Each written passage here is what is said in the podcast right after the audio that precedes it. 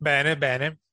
Benvenuti a tutti quanti. Oggi salotto al festival, il mio primo salotto al festival, tra l'altro, eh, che si, si concentrerà tutto sul festival Lo schermo dell'arte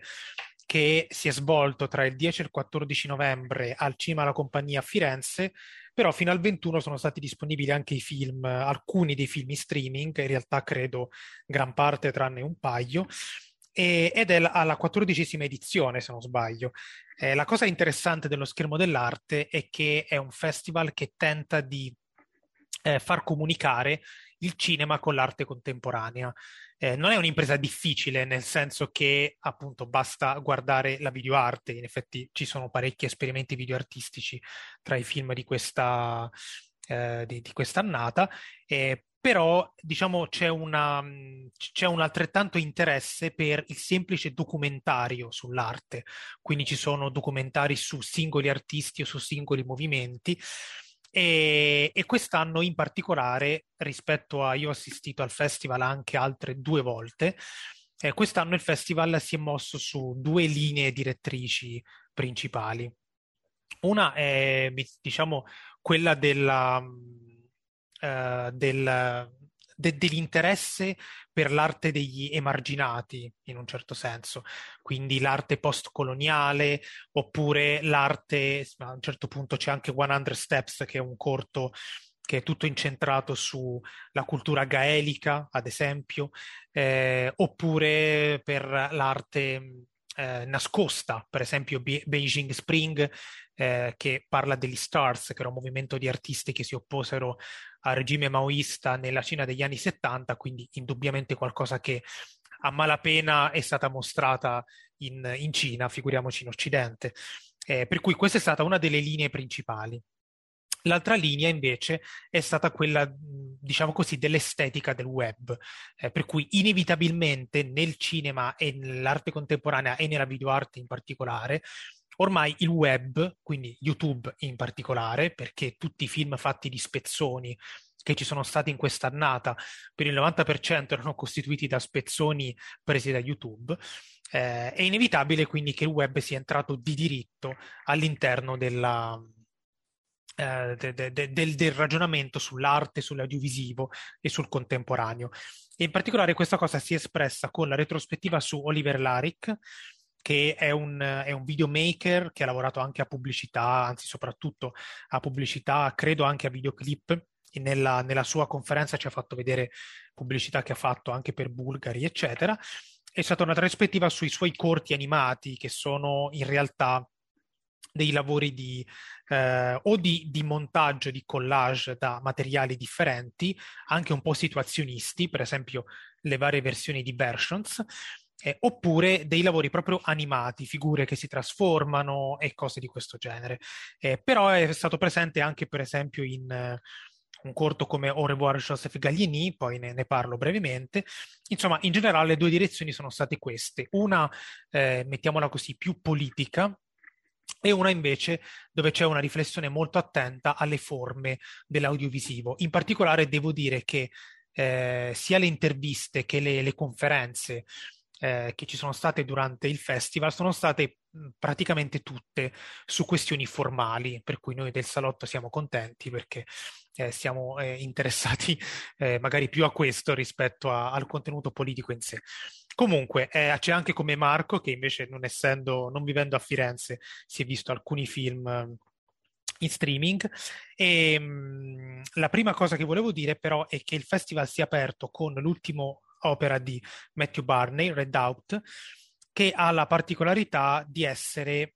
di, di, sintetizzare in un certo senso un po' l'ideologia del festival. Perché mi spiego meglio,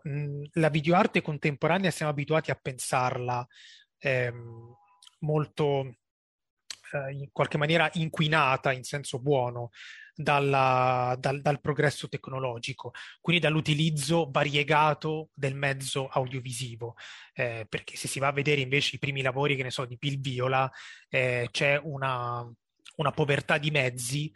oppure, Bruce Neumann, una povertà di mezzi esibita eh, che appartiene anche a Alain Flechet e Christian Boltaschi, di cui parleremo dopo, che hanno fatto un film insieme, tra virgolette.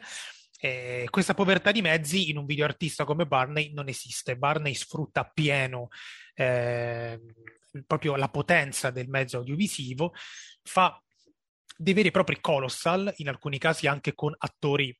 eh, dello Star System. Insomma, nei suoi film sono apparsi Ursula Andres, Paul Giamatti, eccetera, eccetera. E quindi Red Out è questo, è il, l'opera minimale, sintetica, credo che sia uno dei... il lungometraggio sicuramente più, più breve di Barney se si considera Cremaster come un unico film, cosa che io faccio. Eh, comunque è, è, abbastanza minimale, dura due ore qualcosa, e, e, anche a livello di ambientazioni, di atmosfere lo è, perché è tutto nei paesaggi innevati eh, dell'Idaho, che è un... Eh, il, insomma, lo stato in cui ha, è nato e cresciuto Matthew Barney mischia varie forme d'arte. Nel corso del film vediamo proprio le, le, alcune opere di Barney in fieri, perché lui in quel periodo stava lavorando a incisioni, tecniche scultoree che non saprei neanche bene come descrivere e so che ci ha fatto dopo una mostra. E, ehm, e, poi ci sono i riferimenti mitologici al sacro, all'antico, la caccia, il mito di Diana, eh, gli animali squartati, gli alberi, quindi in un certo senso anche la land art e cose di questo genere. Per cui mh, il, il film di Barney, che sicuramente a mio parere almeno è abbastanza un suo lavoro minore, eh, anche se è forse il suo lavoro più personale perché è ambientato nei suoi luoghi e, e c'è davvero una, una, eh, un'emotività in questo film che spesso nelle sue opere non appare, ok? Perché comunque è un, è un artista molto teorico da, da, da molti punti di vista eh, anche se corporeo anche, e anche qui infatti c'è parecchio di corporeo. Per cui eh, il film, anche se è una sua opera minore, forse ha aperto degnamente il festival perché rapp- rappresenta molto bene l'idea di arte contemporanea al cinema che si mischia con le nuove tecnologie. Eh, per cui su questo è abbastanza, è abbastanza indicativo. Per quanto riguarda invece i documentari, lascio un attimo la parola a Marco, magari ci può parlare di qualcuno di quelli che ha visto, ne parliamo insieme, per esempio Beijing Spring o anche quello su Bill Traylor, perché i documentari in generale sono, sono, documentari abbastanza standard, abbastanza televisivi, se mi si passa il termine, tranne due o tre eccezioni di cui parliamo, Galant Indis e sicuramente già Retrouvé Christian B, eh, e in parte forse anche Beijing Spring. Quindi lascio la parola a Marco. Sì, eh, premettendo che appunto eh, il mio interesse per il festival è derivato dalla visione proprio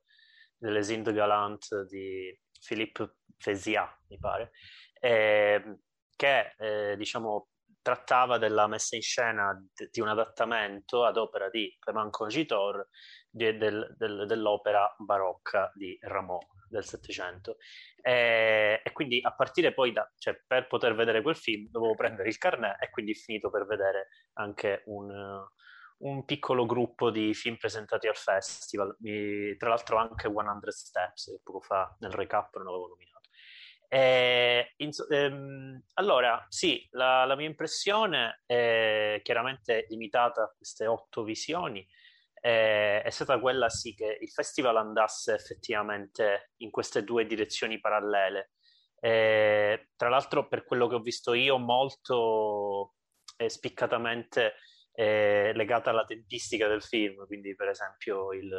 il lungometraggio era un documentario in cui l'arte era un pochino più argomento, mentre diciamo nei cortometraggi ho avuto la sensazione che diciamo i tempi brevi concedesse, concedessero anche immersioni un pochino più eh, come dire sperimentali. Però eh,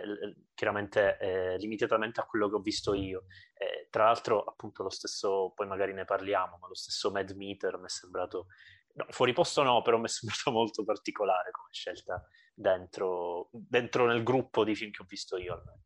Eh, allora, è vero che sono abbastanza ordinari come film, chiaramente anche il documentario classico richiede dei, degli stratagemmi per tenere accesa l'attenzione che non sono affatto scontati e, e in un modo o nell'altro eh, devo dire che i lungometraggi, nessuno dei lungometraggi mi è sembrato, mi è sembrato del tutto eh, banale, anzi. E, ehm, chiaramente c'erano alcuni che diciamo, si muovevano più su regimi eh, tra virgolette di comfort rispetto a quello che ci aspettiamo da un documentario. Se andiamo un po' più sui dettagli, allora ehm, proprio quelli tu adesso hai nominato appunto gli ultimi due che ho nominato sono Beijing Spring e il documentario su Bill Trailer. E effettivamente una cosa che, che mi ha interessato di Beijing Spring è un pochino eh, l'interesse a parlare di un'idea di arte che nasce in maniera piuttosto spontanea. La qualcosa è, eh, tra virgolette, diciamo, eh, in apparente contraddizione con quello che immaginiamo essere un movimento dell'arte contemporanea, nel senso che moltissime forme d'arte contemporanee, eh, installazioni, eh, o altri tipi di forme d'arte nascono, performance, body art, nascono spesso da, da interessi molto autoriali e individuali. Eh, ci, sono, ci sono stati dei movimenti, ma spesso erano manifesti ancora prima che movimenti. Eh, Stars eh, cinese è vero che segue un manifesto, ma eh, diciamo quello che viene fuori dal film e che è molto interessante è che è molto legato a un'idea di arte eh, politica, tra virgolette, anche se allo stesso tempo rivendicava un certo eh, carattere désengagé, come direbbero i francesi, eh, quindi poco eh, impegnato direttamente nella, nella politica.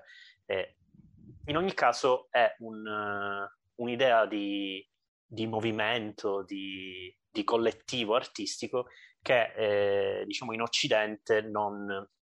non, non, conosciamo da un po' in questi termini ed effettivamente eh, parte, del, della, parte, dell'interesse che sta nel documentario è proprio il fatto che gli occhi dei registi sono occhi eh, diciamo occidentali, se non solamente occidentali, comunque di, di autori eh, di lingua inglese, da quello che ho capito, e che eh, guardano a questa Cina cercando di eh, interrogare i protagonisti degli eventi e del movimento e anche dei, diciamo, dei, degli eventi storici che, che, si sono succeduti durante le esibizioni degli Stars. E, e quello che è veramente interessante è il lavoro sul, sul materiale di repertorio. A me ha fatto venire in mente, eh, specialmente quando si parlava della eh, della moglie di Mao e tutti i documenti relativi ai processi a una nostra visione recente che, che è quella del documentario di Adam Curtis. E, e effettivamente, chiaramente Adam Curtis gli interessa più eh, il, collage eh, argomentativo, non so se si può definire così, rispetto a una rappresentazione un pochino più tra virgolette, illustrativa espositiva dei, degli eventi della Cina di quel periodo, però effettivamente eh, quello che eh, scorre di fronte agli occhi durante Beijing Spring è proprio eh, la, sen- cioè, la, la, sensazione che mentre c'erano queste espressioni eh, pittoriche, soprattutto scultore, di questi autori dissidenti, allo stesso tempo allo stesso tempo il, eh, c'era anche una gran voglia di documentare e,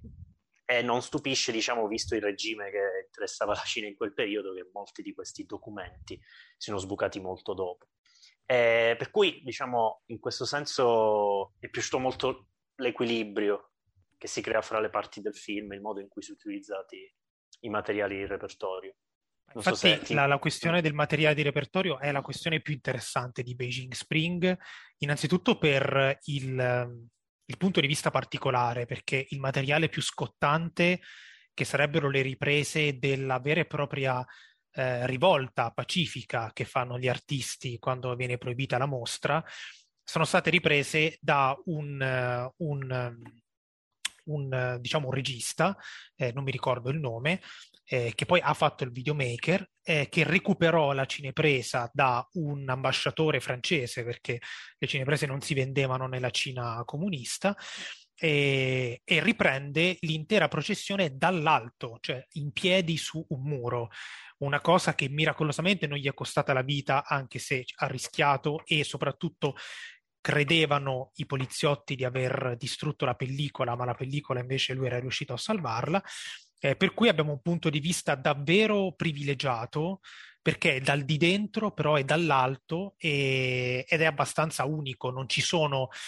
nel film, non c'è nel film altro materiale più scottante di quello, c'è qualche foto, però insomma eh, quel, quel, pezzo video è straordinario. Ma l'altra cosa, secondo me, mi è venuta in mente durante tutto il festival è, ehm, è questa.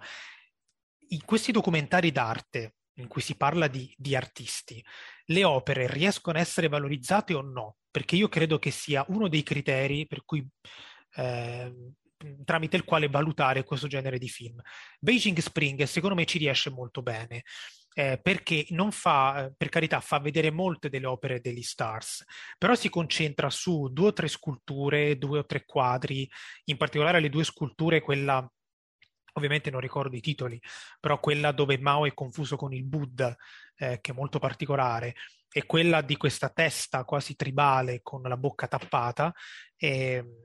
insomma, prende due o tre opere e, e, fa notare quanto siano rappresentative. Non è banale come cosa, eh, le mette anche al centro dell'immagine, senza però eh, staccarle, troppo dal contesto. Per esempio, il documentario su Clifford Steele, Lifeline Dennis Cole, invece,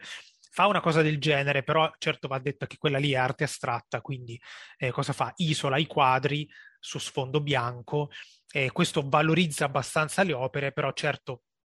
gli dà una, un'immagine un po' asettica, anche se a sentire Clifford Steele nel documentario, le sue confessioni registrate, probabilmente era quella la sua intenzione. Invece in Beijing Spring le opere vengono valorizzate all'interno di un, di un, contesto, ci sono anche delle belle fotografie di questa unica mostra durata pochi giorni o un mese, non mi ricordo, che il Movimento Stars è riuscito a fare, è riuscito a fare facendosela eh, convalidare eh, da, dal regime, quindi alme, almeno per un periodo breve poi il regime si è stancato. Eh, per cui Beijing Spring è uno di quei film che valorizza, secondo me, anche le opere degli artisti eh, che sono rappresentate all'interno del film e non è una cosa banale. In, infatti, in, in, antitesi diciamo, a, alla quantità di materiale repertorio video che c'è in Beijing Spring, è mh, diciamo, eh, discutibile poi il risultato, però è interessante all'opposto quello che succede nel documentario su Bill Traylor, pittore. Mm-hmm eh, pittore di colore, eh, ex schiavo, che eh, diciamo ehm, porta avanti un, una forma d'arte semplicissima con pennarelli e fogli, eh, che, o comunque con altri strumenti eh, di comodo, che viene raccontata attraverso le voci sostanzialmente dei, critici, dei critici d'arte, ci sono anche c'è anche qualche discendente di Bill Traylor, ma di Bill Traylor rimangono soltanto alcune fotografie. Quindi eh, anche perché in questo caso, all'opposto, nonostante si stia parlando di un, eh, di un riferimento a un fenomeno collettivo, eh, si fa riferimento ovviamente alla guerra civile, si fa riferimento allo schiavismo, al sud degli Stati Uniti, eh, a tutto l'ambiente che ne comportava. Eh, effettivamente eh, il documentario eh, è, è, in qualche modo è intrigante il fatto che si debba esclusivamente dalle sue opere cercare di estrapolare un, un quadro più generale di un mondo, con tutto che sono opere molto non solo semplici apparentemente a livello diciamo formale, strutturale, a, a, a prima vista sembrano disegnini eh, scontati. Poi in realtà, diciamo, a forza di vederne, a un certo punto, fra vari disegni più semplici vengono fuori delle composizioni piuttosto particolari, eh, anche, anche, dal punto di vista cromatico. E quindi, diciamo, eh, viene in mente, cioè non si capisce mai, e questo in, in realtà mi è piaciuto, e il documentario non vuole forzare una direzione o l'altra, se eh, da parte di Bill Taylor ci fosse effettivamente un interesse eh, più o meno conscio di dare un quadro di, di, cosa lo circondava, magari di reinterpretare quello che vedeva in un certo modo, oppure semplicemente creare un mondo immaginario che poi in realtà in, in antitesi può anche essere indizio di qualcos'altro fuori da quel mondo. Quindi, diciamo, nonostante sia ancora più,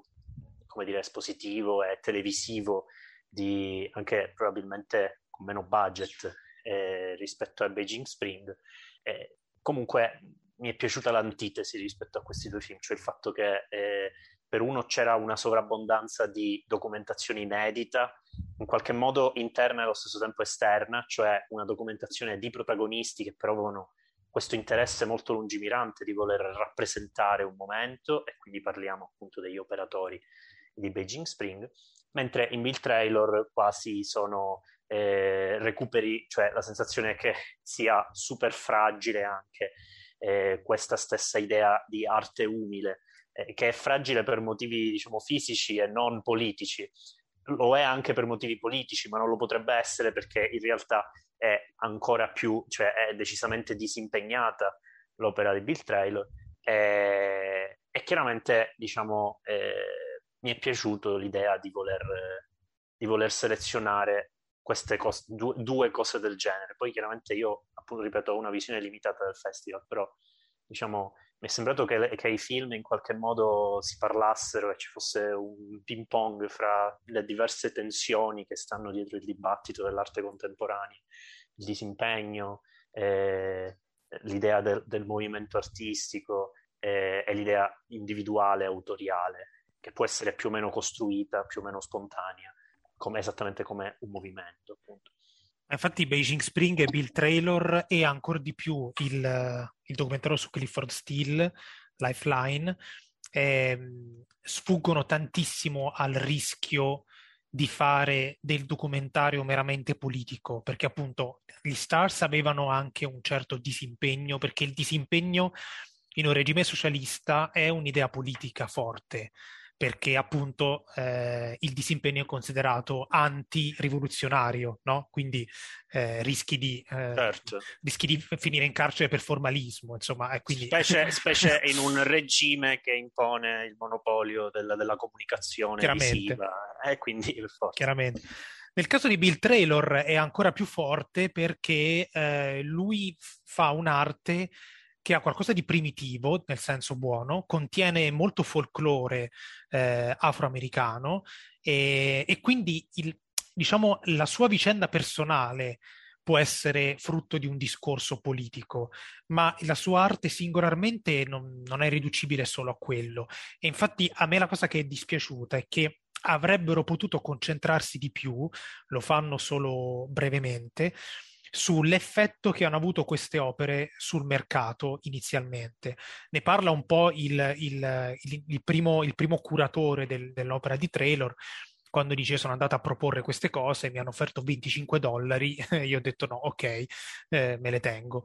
Eh, però mh, diciamo l'intento di fare questa, questa, specie di carrellata spirituale per ricongiungere il pittore ai suoi discendenti, ai pronipoti, eh, che occupa praticamente tutta l'ultima parte del film, un pochettino secondo me fa perdere il focus sulla questione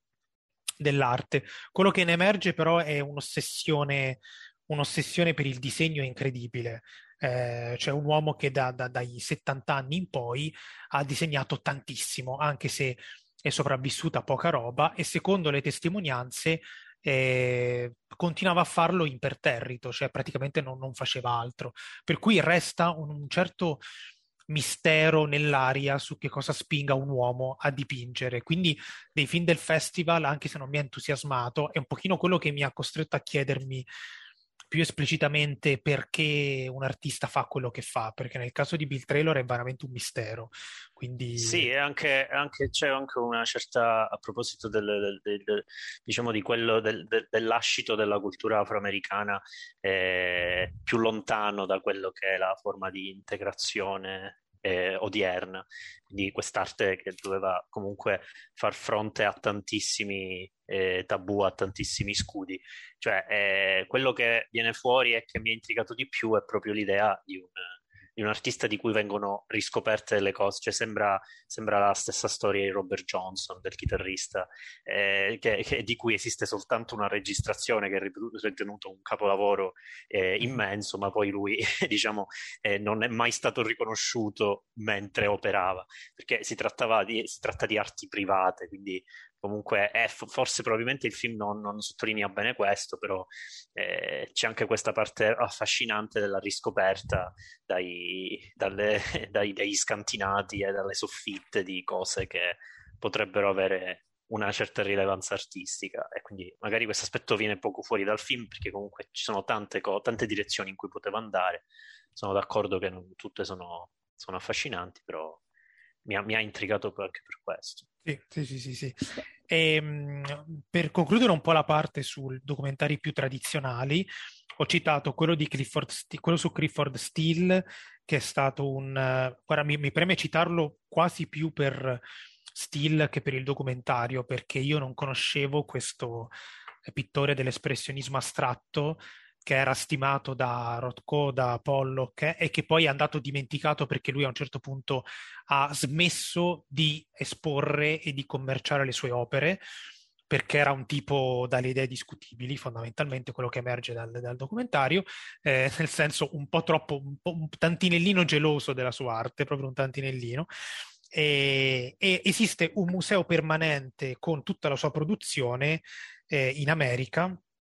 e, e, c'è questa idea molto forte che la produzione di un autore non debba essere mischiata a quella di altri autori. Il motivo per cui Steele non voleva esporre era il fatto che sarebbe stato messo in, in, in sale o in musei accanto ad altri pittori che magari lui stimava anche, perché non parla sempre male degli altri pittori che appartenevano al suo stesso movimento, tra virgolette, ma lui riteneva che le sue opere dovessero essere ehm, esposti in un contesto asettico e questo a livello anche di, di regia è reso bene perché appunto le, le, quando vediamo le sue opere sono sempre isolate su uno sfondo bianco o nero e, ehm, quindi rispettando i dettami di, di, di Clifford Steele. E, e invece l'altro documentario molto tradizionale, più breve, era quello di Susanne Radehoff, tedesco, sulle donne del Bauhaus. Eh, anche questo è interessante perché ehm, innanzitutto racconta i retroscena misogini del, della scuola Bauhaus, eh, che hanno stupito un po' di gente in sala. Io sono stupito del loro stupore, francamente. Ma il, ehm, la cosa più interessante era il fatto che la maggior parte delle opere citate, delle artiste citate, eh, hanno lavorato con eh, progetti architettonici, Bauhaus stava molto dietro a questo, e con fotografie, il che rendeva il documentario ehm, particolarmente propenso a valorizzarne le opere, perché tutte le parti fotografiche sono davvero, davvero, davvero molto belle, e lo sono a prescindere dal film, e così come anche le, le, le parti in cui si vedono questi edifici a tetto piatto, che sono, che sono un po' una cifra del Bauhaus e che in verità sono idea di una donna della scuola e non di Gropius, come si, come si, si è sempre pensato, anche se credo sia una cosa abbastanza sdoganata in realtà. E, ehm, invece documentari un pochino più sperimentali, sono stati, eh, parlerei da quello che, partirei da quello che sembra meno sperimentale e che ci ha un po' lasciati perplessi, eh, però c'è tanto da dire, che White Cube di Renzo Martens, che un, eh, che è un artista olandese, lui ha fatto anche videoarte, scultura, eccetera, eccetera. Da poco ha cominciato anche a fare film. Questo dovrebbe essere o il suo secondo o il suo terzo, però sono sicuro che sia il suo secondo diretto in Congo, perché eh, lui stesso nomina il suo primo film eh, congolese all'interno di questo. E White Cube è un film parecchio problematico. Eh, Renzo Martens, io l'ho, l'ho detto anche, anche, Marco, mi pare anche Ale sul gruppo quando abbiamo citato il film, eh, abbiamo tirato fuori Herzog perché è un po' quest'idea qui. Lui va in Congo e cerca praticamente di dirigere un'intera comunità di, di, di di abitanti del luogo eh, per farli diventare tutti artisti e risollevare le sorti economiche della loro terra eh, facendo scultura e pittura, perché loro vengono sfruttati ovviamente dalle aziende occidentali che sono lì, eh, che hanno promesso grandi cose, in realtà gli pagano poco, ovviamente li pagano più di quanto venissero pagati prima che le aziende arrivassero lì, nel senso il, la, la critica dovrebbe essere al fatto che non c'è stato abbastanza progresso, non che c'è stato il progresso, e, e quindi lui per risolvere la situazione fa un'operazione un po' erzoghiana, con tutto il rispetto per il maestro, eh, cioè in un certo senso costringe questa comunità di persone a, a fare gli artisti. Eh, con risultati eticamente discutibili a mio parere. Però lascio prima la parola a Marco e poi vediamo che cosa ne tiriamo fuori. In realtà sono, sono intrigato dal, da, da, diciamo, dal, discorso etico che vuoi fare, perché io, io forse riesco a capire, no, di base c'è un approccio che trovo molto, molto cinico, eh, a, a, parte i discorsi etici, l'idea di, di, arte, di arte contemporanea. Cioè eh, c'è un pochino, a parte di base ovviamente, ma questo diciamo è un aspetto obiettivo, c'è, c'è un commercio dell'arte, eh, le opere d'arte vengono vendute, ci, si, ci sono diciamo, tutti i dibattiti sui valori che vanno, vengono, vanno dati alle opere d'arte e di conseguenza diciamo, eh, assumono un valore e entrano nel mercato. E quindi chiaramente eh, alla base eh, Renzo Martens dice, eh, dice molti autori occidentali eh, con pretese esotistiche hanno deciso di eh, utilizzare il Congo, così come altri, molti altri paesi eh, meno sviluppati, eh, appunto eh, hanno utilizzato questi luoghi per creare le loro personali opere d'arte. Lui si mette anche nel gruppo perché cita il suo film precedente che ha povertà nel titolo, non mi ricordo come si chiama, mm. e, e, in sostanza eh, dice anche io in quel caso ho utilizzato in qualche modo, ho fatto exploitation di, di questi luoghi per produrre un, eh, un'opera d'arte, che è il film alla fine, e, e, e venderla. Ora, e quindi torna lì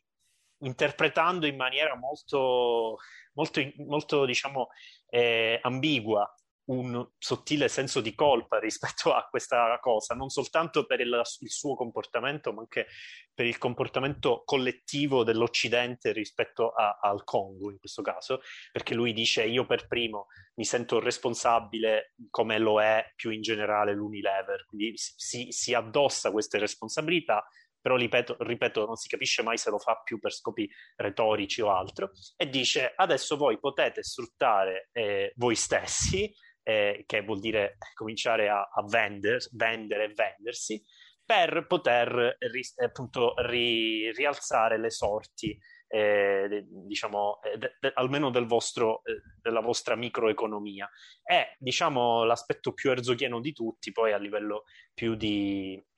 di, di, di, fetish, di azione fetish, che, che, è molto coerente con questa idea un po' cinica di arte, è l'edificazione di questo white cube in mezzo al, diciamo, in mezzo al, alla, eh, come la chiama, al deserto, che poi non è deserto comunque, al, a, a, diciamo, all'ambiente eh, non proprio confortevole di quelle regioni lì. E eh, che viene, diciamo, eh, che viene raccontato anche dagli stessi protagonisti che sono appunto eh, i nuovi autori del Congo che Renzo Martens appunto eh, incoraggia a, a, a scolpire. Eh, appunto loro interpretano questo white cube come una sorta di spazio magico eh, che è diciamo in qualche modo ingenuo eh, e nasce da diciamo la sensazione che Renzo Martens abbia in, inserito in loro un po' l'illusione di poter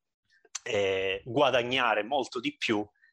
in realtà apparentemente facendo molto meno e quindi diciamo non si capisce mai eh, quanto queste persone con cui lui vuole parlare riescano più o meno ingenuamente a capire, ad assorbire questo concetto, il concetto di, di arte libera in realtà, è in realtà di arte, se è arte libera o arte vendibile, insomma. E quindi, diciamo, eh, il, mio, il, mio, problema, cioè il mio problema, il, l'aspetto più ambiguo del film è proprio su, su quanto eh, in realtà poi facendo tutti i giri e tutti i paradossi possibili l'idea di arte sia totalmente oggettificata nel film, tant'è che sono veramente pochissimi i momenti in cui vengono valorizzate le opere di, dei, degli artisti, degli esatto. scultori congolesi. E quindi, diciamo, come dire, eh, è una, un, un exploitation 2.0 davvero, davvero strana, che in qualche modo vuole, vuole colpire più nel, a un aspetto mentale eh, le, le, le, menti di queste persone, più che... Cioè, magari, magari poi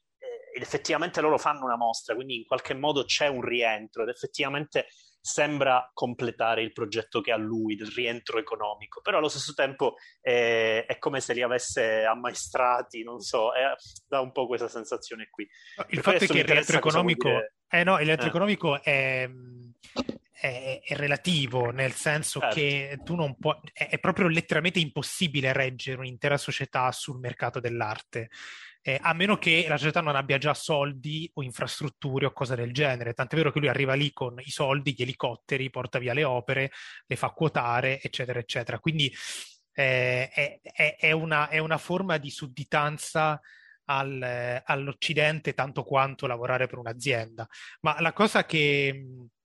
che mi lascia perplesso è che in realtà lui ha delle ottime intenzioni. Questo film è davvero la descrizione perfetta della, della, frase che la strada per l'inferno è lastricata di buone intenzioni, però ha delle intenzioni molto ingenue, no? Cioè quello di pensare che in un territorio povero, facendo della pittura o della scultura, eh, uno possa semplicemente campare, ok? Ma anche se l'opera dovesse valere, facciamo 20.000 dollari, ok? Cosa ci fa con 20.000 dollari un tizio che vive in un posto in cui non c'è, non c'è, niente da comprare, non c'è il cibo, lo deve comunque zappare, non c'è, non c'è l'istruzione, non ci sono i mezzi pubblici, non ci sono... Cioè, è, è, è, un'idea molto ingenua che fa tenerezza, se non fosse che Martens arriva lì, costringe la prima comunità in cui va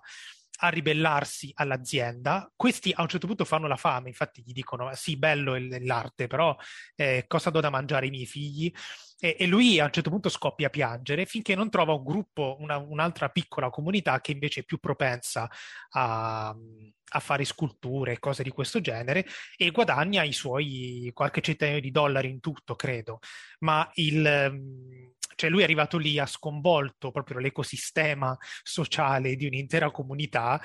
per ottenere poi qualcosa che economicamente, insomma, a lungo termine dubito abbia un effetto un, gra- un, grosso effetto. L'idea del White Cube invece è quella di fare una specie di mostra lì e quindi questo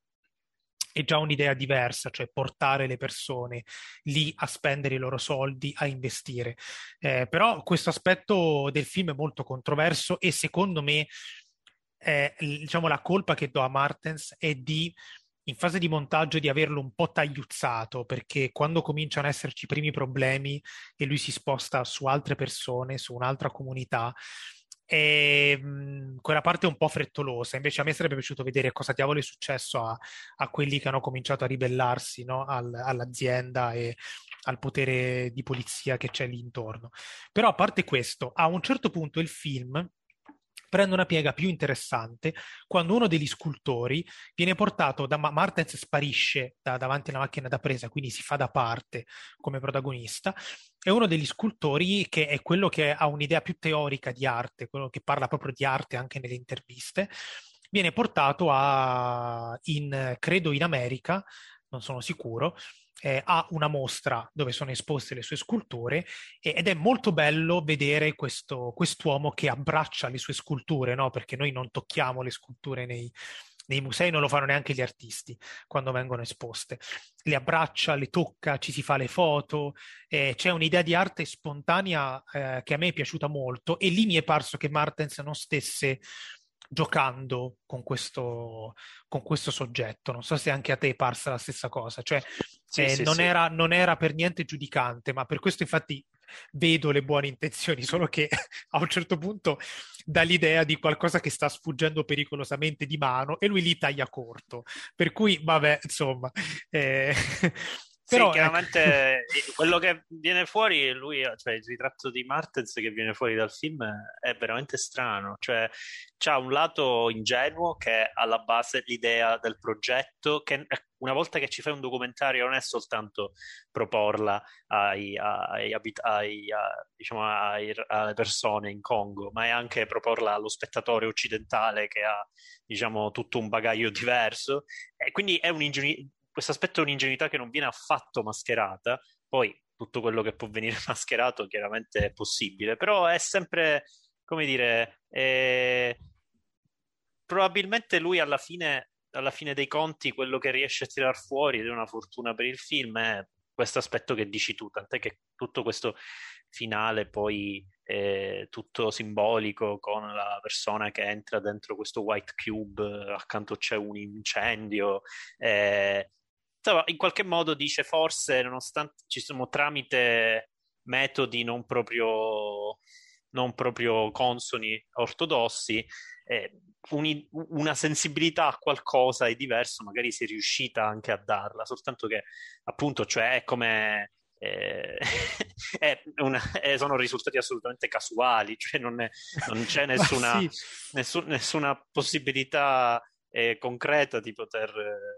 di poter eh, raggiungere il proprio obiettivo secondo come lo si è immaginato, cioè completamente fuori dal mondo. No, ma infatti la cosa che uno si chiede alla fine dei film, ma io affiderei mai ad un ad, ad, uno scultore ingenuo come Martens la gestione economica di un intero paese, perché poi è eh, questo che lui tenta di fare nel Congo. Eh, e tra l'altro poi con dei mezzi che a me sembrano interessanti, però cade un po' l'idea anche politica di base, per esempio il fatto che lui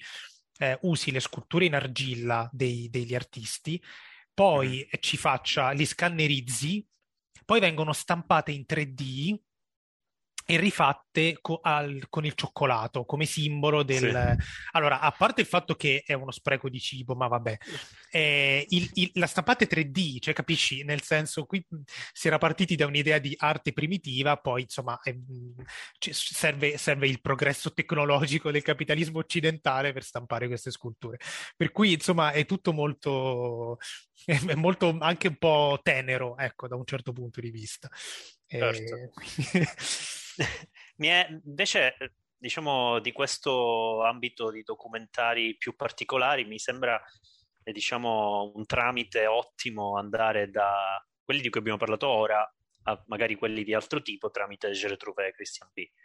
Perché Bello. effettivamente anche Je retrouvé e Christian B è un documentario su un artista, soltanto che è raccontato da una da un punto di vista, se vogliamo, anche in questo caso privilegiato, che è quello di una persona che è vicina emotivamente e artisticamente al protagonista, che è Alain Fleischer, che appunto riprende Christian Boltanski in, le, eh, in tutta la storia delle sue, delle sue diciamo delle sue installazioni anche se non è mai cronologico anzi lui salta qua e là proprio per eh, in qualche modo cercare di avvicinarsi di più al percorso eh, interiore è in realtà quella che secondo me è più un'ossessione alla fine del, dell'artista, cioè quello del, del catalogare eh, e del, in qualche modo è dell'archivio, eh, però mh, diciamo eh, sempre tenendo conto della natura molto, eh, molto pratica di quello che sta facendo, cioè eh, l'idea di andare a raccogliere tutti i volti eh, di, di, vittime o comunque tutti i fantasmi del passato, molto più in generale, eh, cercare di recuperarli dai loro oggetti o dai loro volti e allo stesso tempo farlo tramite o delle planimetrie eh, pensate più da un urbanista che non da un artista, oppure tramite eh, tutte quelle installazioni con eh, i meccanismi e le, mi viene il termine, comunque le catene di montaggio. Ecco. E, ehm, allo stesso tempo, diciamo, eh, si cerca di, far, di, di, entrare anche nella personalità dell'artista e quindi vengono riproposte moltissime delle sue, dei, alcuni, tre dei suoi cortometraggi eh, degli anni, inizio degli anni 70, che erano cortometraggi molto brevi, sono abbastanza da incubo. E, ehm, così come alcuni aspetti poi anche della, della vita privata. E l'aspetto eh, intrigante è che eh,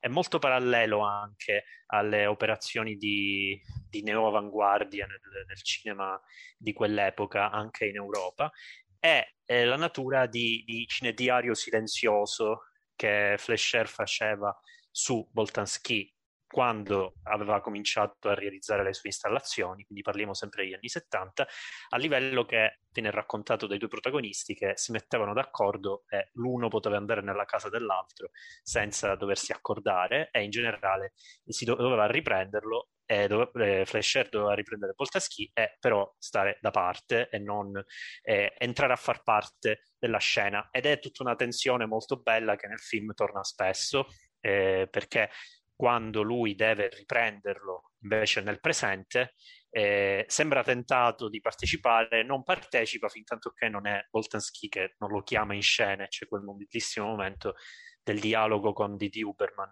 Eh, Boltanski indica verso Flasher e diciamo, viene rivelata un'inquadratura che era stata messa per scopi evidentemente di montaggio e di editing, cioè il, lo scavalcamento di campo rispetto a quello frontale sull'intervista e c'è in fondo Flasher che continua a riprendere ed è molto bello che noi sentiamo la voce diegetica ma Flasher non si sposta dal,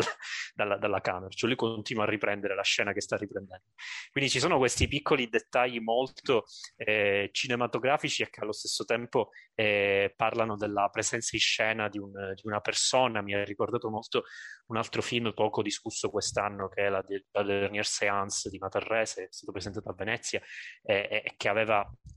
un discorso non legato all'arte, ma comunque di un rapporto fra il cameraman e il personaggio in scena, eh, un rapporto che si capisce amicale, anche più che amicale, e eh, allo stesso tempo di intesa eh, emotiva in quel caso e artistica in questo. E, ehm, e in generale mi ha, mi ha, anche molto convinto l'idea appunto di non voler essere, perché non, non poteva essere un documentario esterno sulla carriera di Boltanski, anche se forse eh, diciamo, non essendo comunque un artista di punta, magari mi sono mancate delle connessioni. A me è sembrato a un certo punto che l'aspetto eh, delle installazioni fosse molto, anche in senso buono, monotematico, cioè lui cercasse di rielaborare delle cose eh,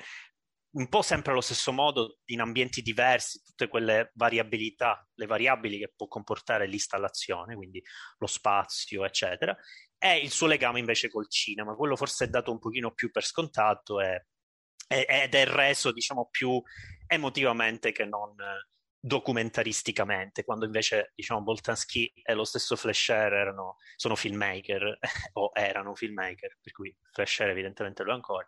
Quindi comunque eh, c'è, c'è, questo gap che a me non è, non è, tornato troppo, se non da un punto di vista, come dire, concettuale, emotivo, per cui, perché il, il documentario in questione è di fatto un film che parla anche di altre cose e di eh, sentimenti eh, diversi dalla, dall'esporre un, un, percorso artistico. Però, insomma, in questo aspetto mi è mancato un po'. Io, io l'ho trovato nel suo essere un film mh, mm, molto silenzioso, anche se a un certo punto si parla parecchio. L'ho trovato un'opera totale, nel senso che eh, mi sembra giusto dire che il film sia, sia di Fléché che di Boltanski Innanzitutto perché, come ha detto Marco, dentro vediamo tre eh, video opere che hanno realizzato insieme, ok? Hanno firmato insieme anni, tra gli anni 60 e 70. Eh, poi perché il, l'intenzione di entrambi era quella proprio di servirsi dello strumento cinematografico per eh, per mettere in scena la vita interiore artistica di Boltanski. Quindi Boltanski utilizza Fléché come strumento in un certo senso. E quello che fa Fléché, una volta morto Boltanski, perché è morto mi pare nel 2019, quindi il film si arresta lì,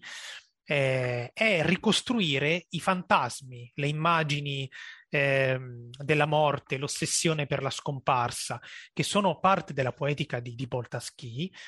sono particolarmente suggestive adesso che lui è, è, è di partito e, ehm, e, in più partono da una visione dell'arte che è molto anni 70, quindi eh, ho, ho, appunto queste, queste, questi filmati eh, allucinanti eh, mo, molto belli per quanto mi riguarda, oppure la semplice documentazione che fa Fléché del lavoro di collage o de, di, di Boltaschi in silenzio, in silenzio proprio perché la pellicola è muta e Boltaschi non vuole non vuole spiegare le sue opere, almeno inizialmente. Quindi questa è una cosa molto anni 70. Nel corso di 50 anni cambia totalmente, le opere si fanno più mastodontiche, il discorso di Boltaschi si accumula, si fa più complesso e lui inizia a parlare fino al, al parossismo, fino al, all'acme che ha descritto Marco, in cui persino Fléché deve entrare con la sua soggettività dentro il film. Quindi da essere un film di fantasmi, diventa un film di persone che parlano di fantasmi in un certo senso e, e, tutto questo si unisce in maniera armoniosa perché è un film sulla scomparsa senza che eh, e Fléché tra l'altro ehm, e, e, evita completamente la retorica dell'amico morto, neanche, neanche, dice che è morto, cioè lo sappiamo perché vai su Wikipedia e guardi, e anche perché il film te lo fa intuire, ok? Però il film in sé è proprio una ricerca di tipo, eh, di tipo spirituale, linguistico, che, fatta attraverso l'arte. In quel senso sono davvero, davvero... Eh, davvero molto valorizzate alcune delle opere. Ha ragione Marco sul fatto che eh, fino a un certo punto, perché poi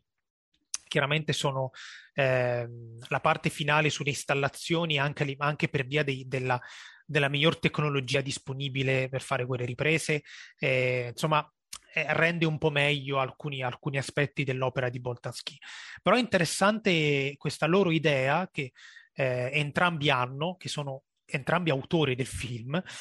questa loro idea di farsi soggetti muti e poi invece inevitabilmente di essere risucchiati dal carico della loro esperienza, della loro, del loro rapporto, della loro amicizia, fino poi a rappresentare qualcosa che in effetti scompare. Eh, Boltanski aveva anche una certa propensione a, fa- a, fare opere, tirare su opere tipo land art, i luoghi in cui, che ne so, sul, sul ciglio di una spiaggia, quindi sulla sponda di una spiaggia, quindi quell'opera probabilmente passato del tempo è stata distrutta dalle onde. Cioè, sempre questa idea di precarietà che è, è un'idea debole dell'arte, un'idea debole intendo, assolutamente in senso positivo e che è difficile da trovare in altri film che trattano di arte, sia quelli che erano nel festival che quelli che si vedono solitamente. E in più c'è questa perfetta compresenza di due discorsi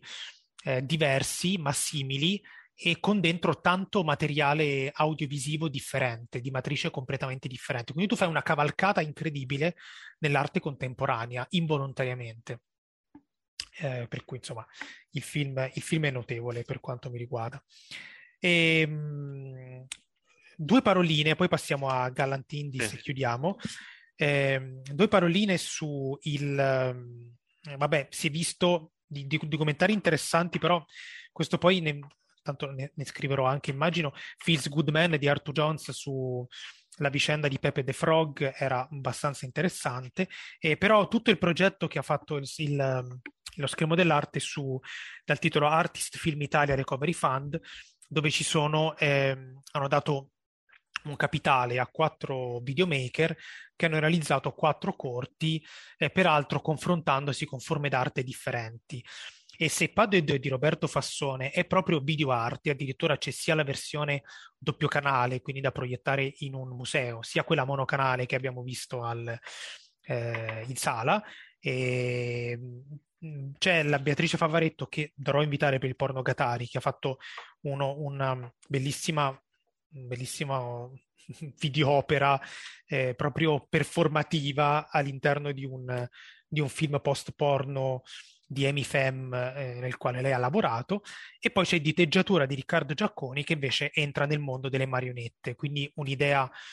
non molto legata all'arte contemporanea. Il problema di questi corti è che sono corti, nel senso che l'esperienza che hanno vissuto questi, questi artisti lavorando a stretto contatto, come nel caso di Giacconi, con eh, una, una compagnia di teatro delle marionette da lunga tradizione, meritava forse un trattamento più ampio. Non so cosa ne pensa Marco, perché si rischia se sì. no di, di, mh, mm, so, di, di, fare qualcosa che abbia un po' troppe lacune. Sì, eh, infatti digiatura tiene molto di più a creare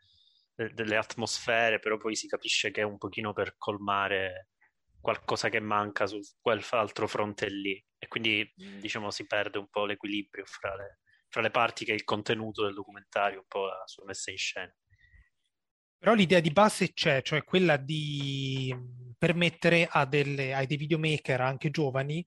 di fare delle esperienze concrete in determinati settori artistici che magari non sono alla mercé del, del pubblico generalista e, e, poi poterci produrre un documentario o un'esperienza visiva sopra. Eh, cioè è un progetto sperimentale che ha avviato il festival e che probabilmente anche i prossimi anni insomma, produrrà altre cose simili.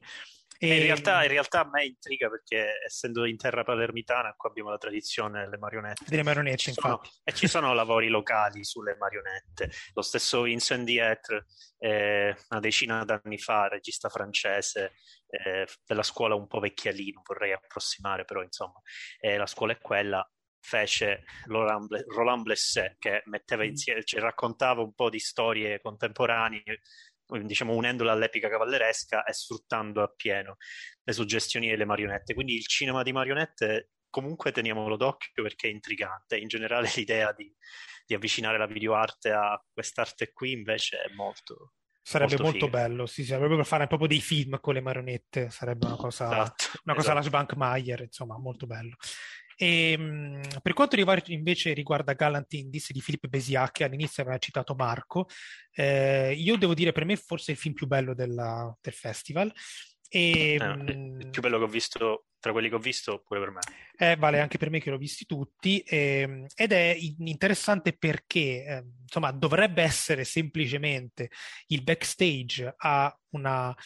una particolare messa in scena di Les Indes Galantes di Jean-Philippe Rameau, io pronuncio male il francese, scusami Marco,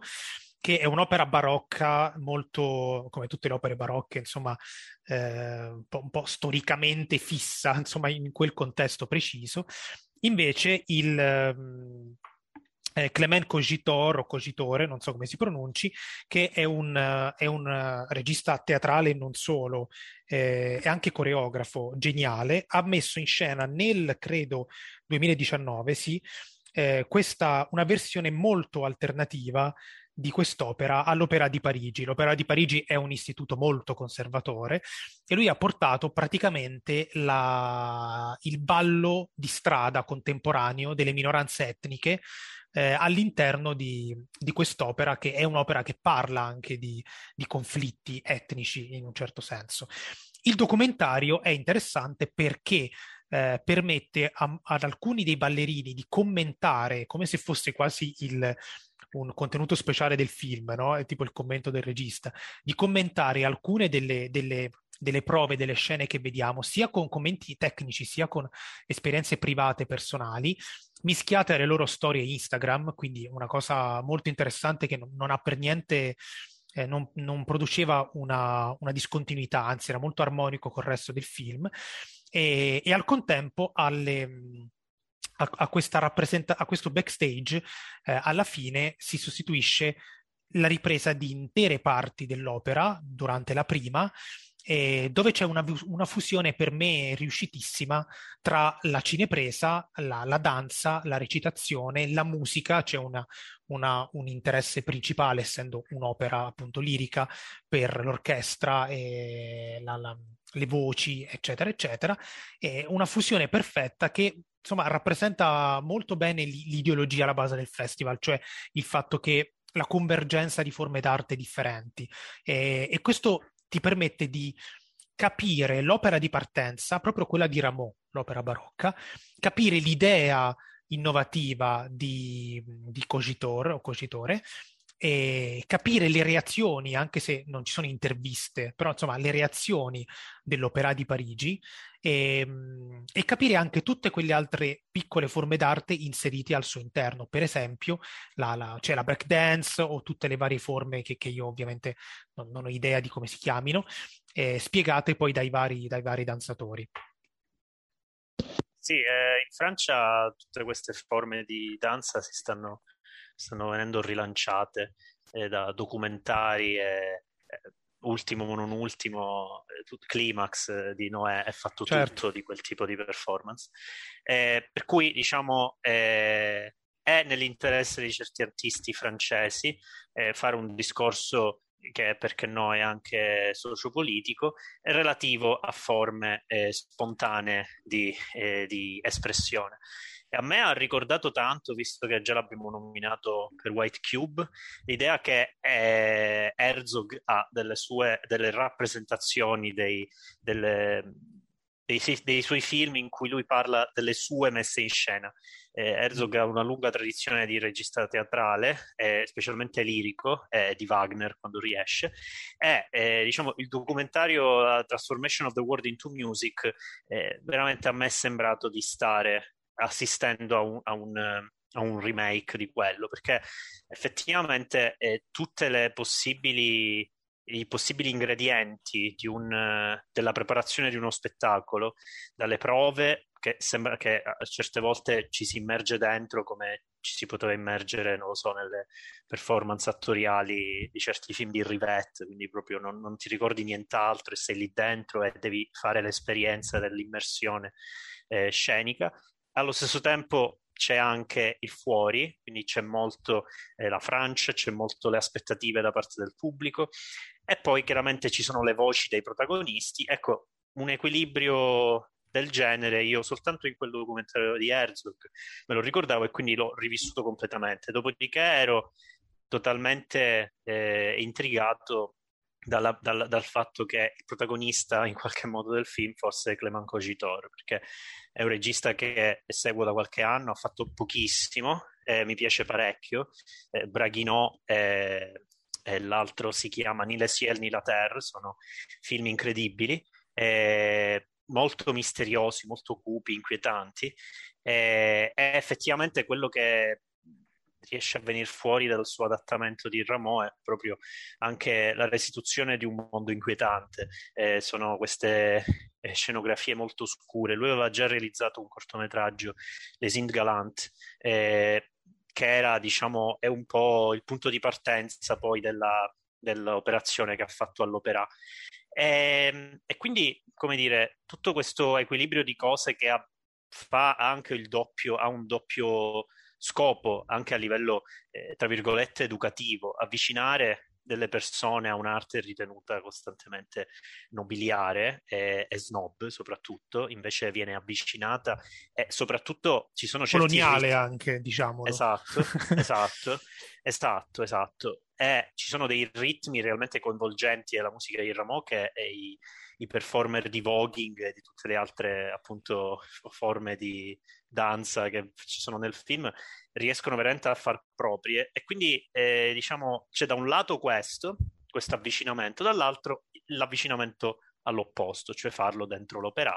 Eh, ed è un percorso necessariamente che passa dalla preparazione e dalla poi eh, realizzazione dello spettacolo e la sua messa in scena. E chiaramente c'è tutta la parte finale con le critiche che vengono fatte all'opera. E infatti le critiche possono essere duplici, eh, quelle che diciamo ci si può aspettare. Dall'altro appunto l'idea che no, non si dovrebbe toccare, quella, questa è la più stupida, l'arte barocca e quella musica lì. D'altro canto eh, rischiare di borghesizzare forme di, di danza così spontanee che in realtà è, che è altrettanto sciocca perché comunque Cogitor tiene tanto realmente a ricreare quasi ambienti di strada in scena, cioè non ci sono, non hai mai la sensazione di stare in una, almeno da quello che si vede nel, nel, nel film, non, non, si ha mai la sensazione di, dell'iscatolamento scenico. Invece, come anche nel corto su Les Galant, e come anche nei suoi due film, in realtà, anche se non, sono, non parlano di teatro, c'è l'idea proprio che non ci siano scenografie, cioè che sia tutto veramente slabbrato e la scenografia siano i performer stessi. Quindi, come dire, eh, c'è tutta una una bellissima idea che, che, inevitabilmente sforza i limiti, secondo me, alla fine dei conti, soprattutto del teatro in questo caso, eh, e non perché ci sono culture nuove e culture vecchie assieme, ma perché è, l'importante alla fine è il risultato di questa convergenza di arti e quindi veramente una sensazione completamente inedita, così come succede nei suoi film comunque. Infatti il discorso che facevamo di valorizzare le opere d'arte e qui è raggiunto al massimo grado. Qui l'opera ovviamente è la messa in scena di, di Cogitor e, e Béziat la valorizza evitando di concentrarsi sul soggetto. Non è che intervista eh, Cogitor, oppure, cioè, anzi Cogitor se si vede 5 minuti è grasso che cola. E, cioè lui si concentra proprio sull'opera, sull'opera e ci si immerge completamente, te la fa vivere dal di dentro, quindi questo dal punto di vista registico è un'ottima cosa. Semmai le soggettività che emergono possono essere quelle dei vari danzatori, eh, che però in quel caso è necessario perché proprio la loro spontaneità, il loro modo di essere e la loro, la loro, la loro personalità, il loro entusiasmo è parte di quell'opera lì, sono scelti anche per questo. E quindi è proprio un'idea di rappresentazione di un'opera d'arte che evita l'effetto appunto del, del, semplice documentario, del semplice backstage o cose di questo genere. E in quel senso la valorizza appieno. Cioè, a me è venuta voglia di andare a vedere il, l'opera, che ovviamente non è più a, Parigi, quindi non ci andrò. Però insomma, anche Mi se funziona avessi... anche come pubblicità. Diciamo. Eh sì, sì, capito, cioè, ti fa venire voglia di, di vedere, di vedere questa, questa particolare messa in scena, senza dubbio.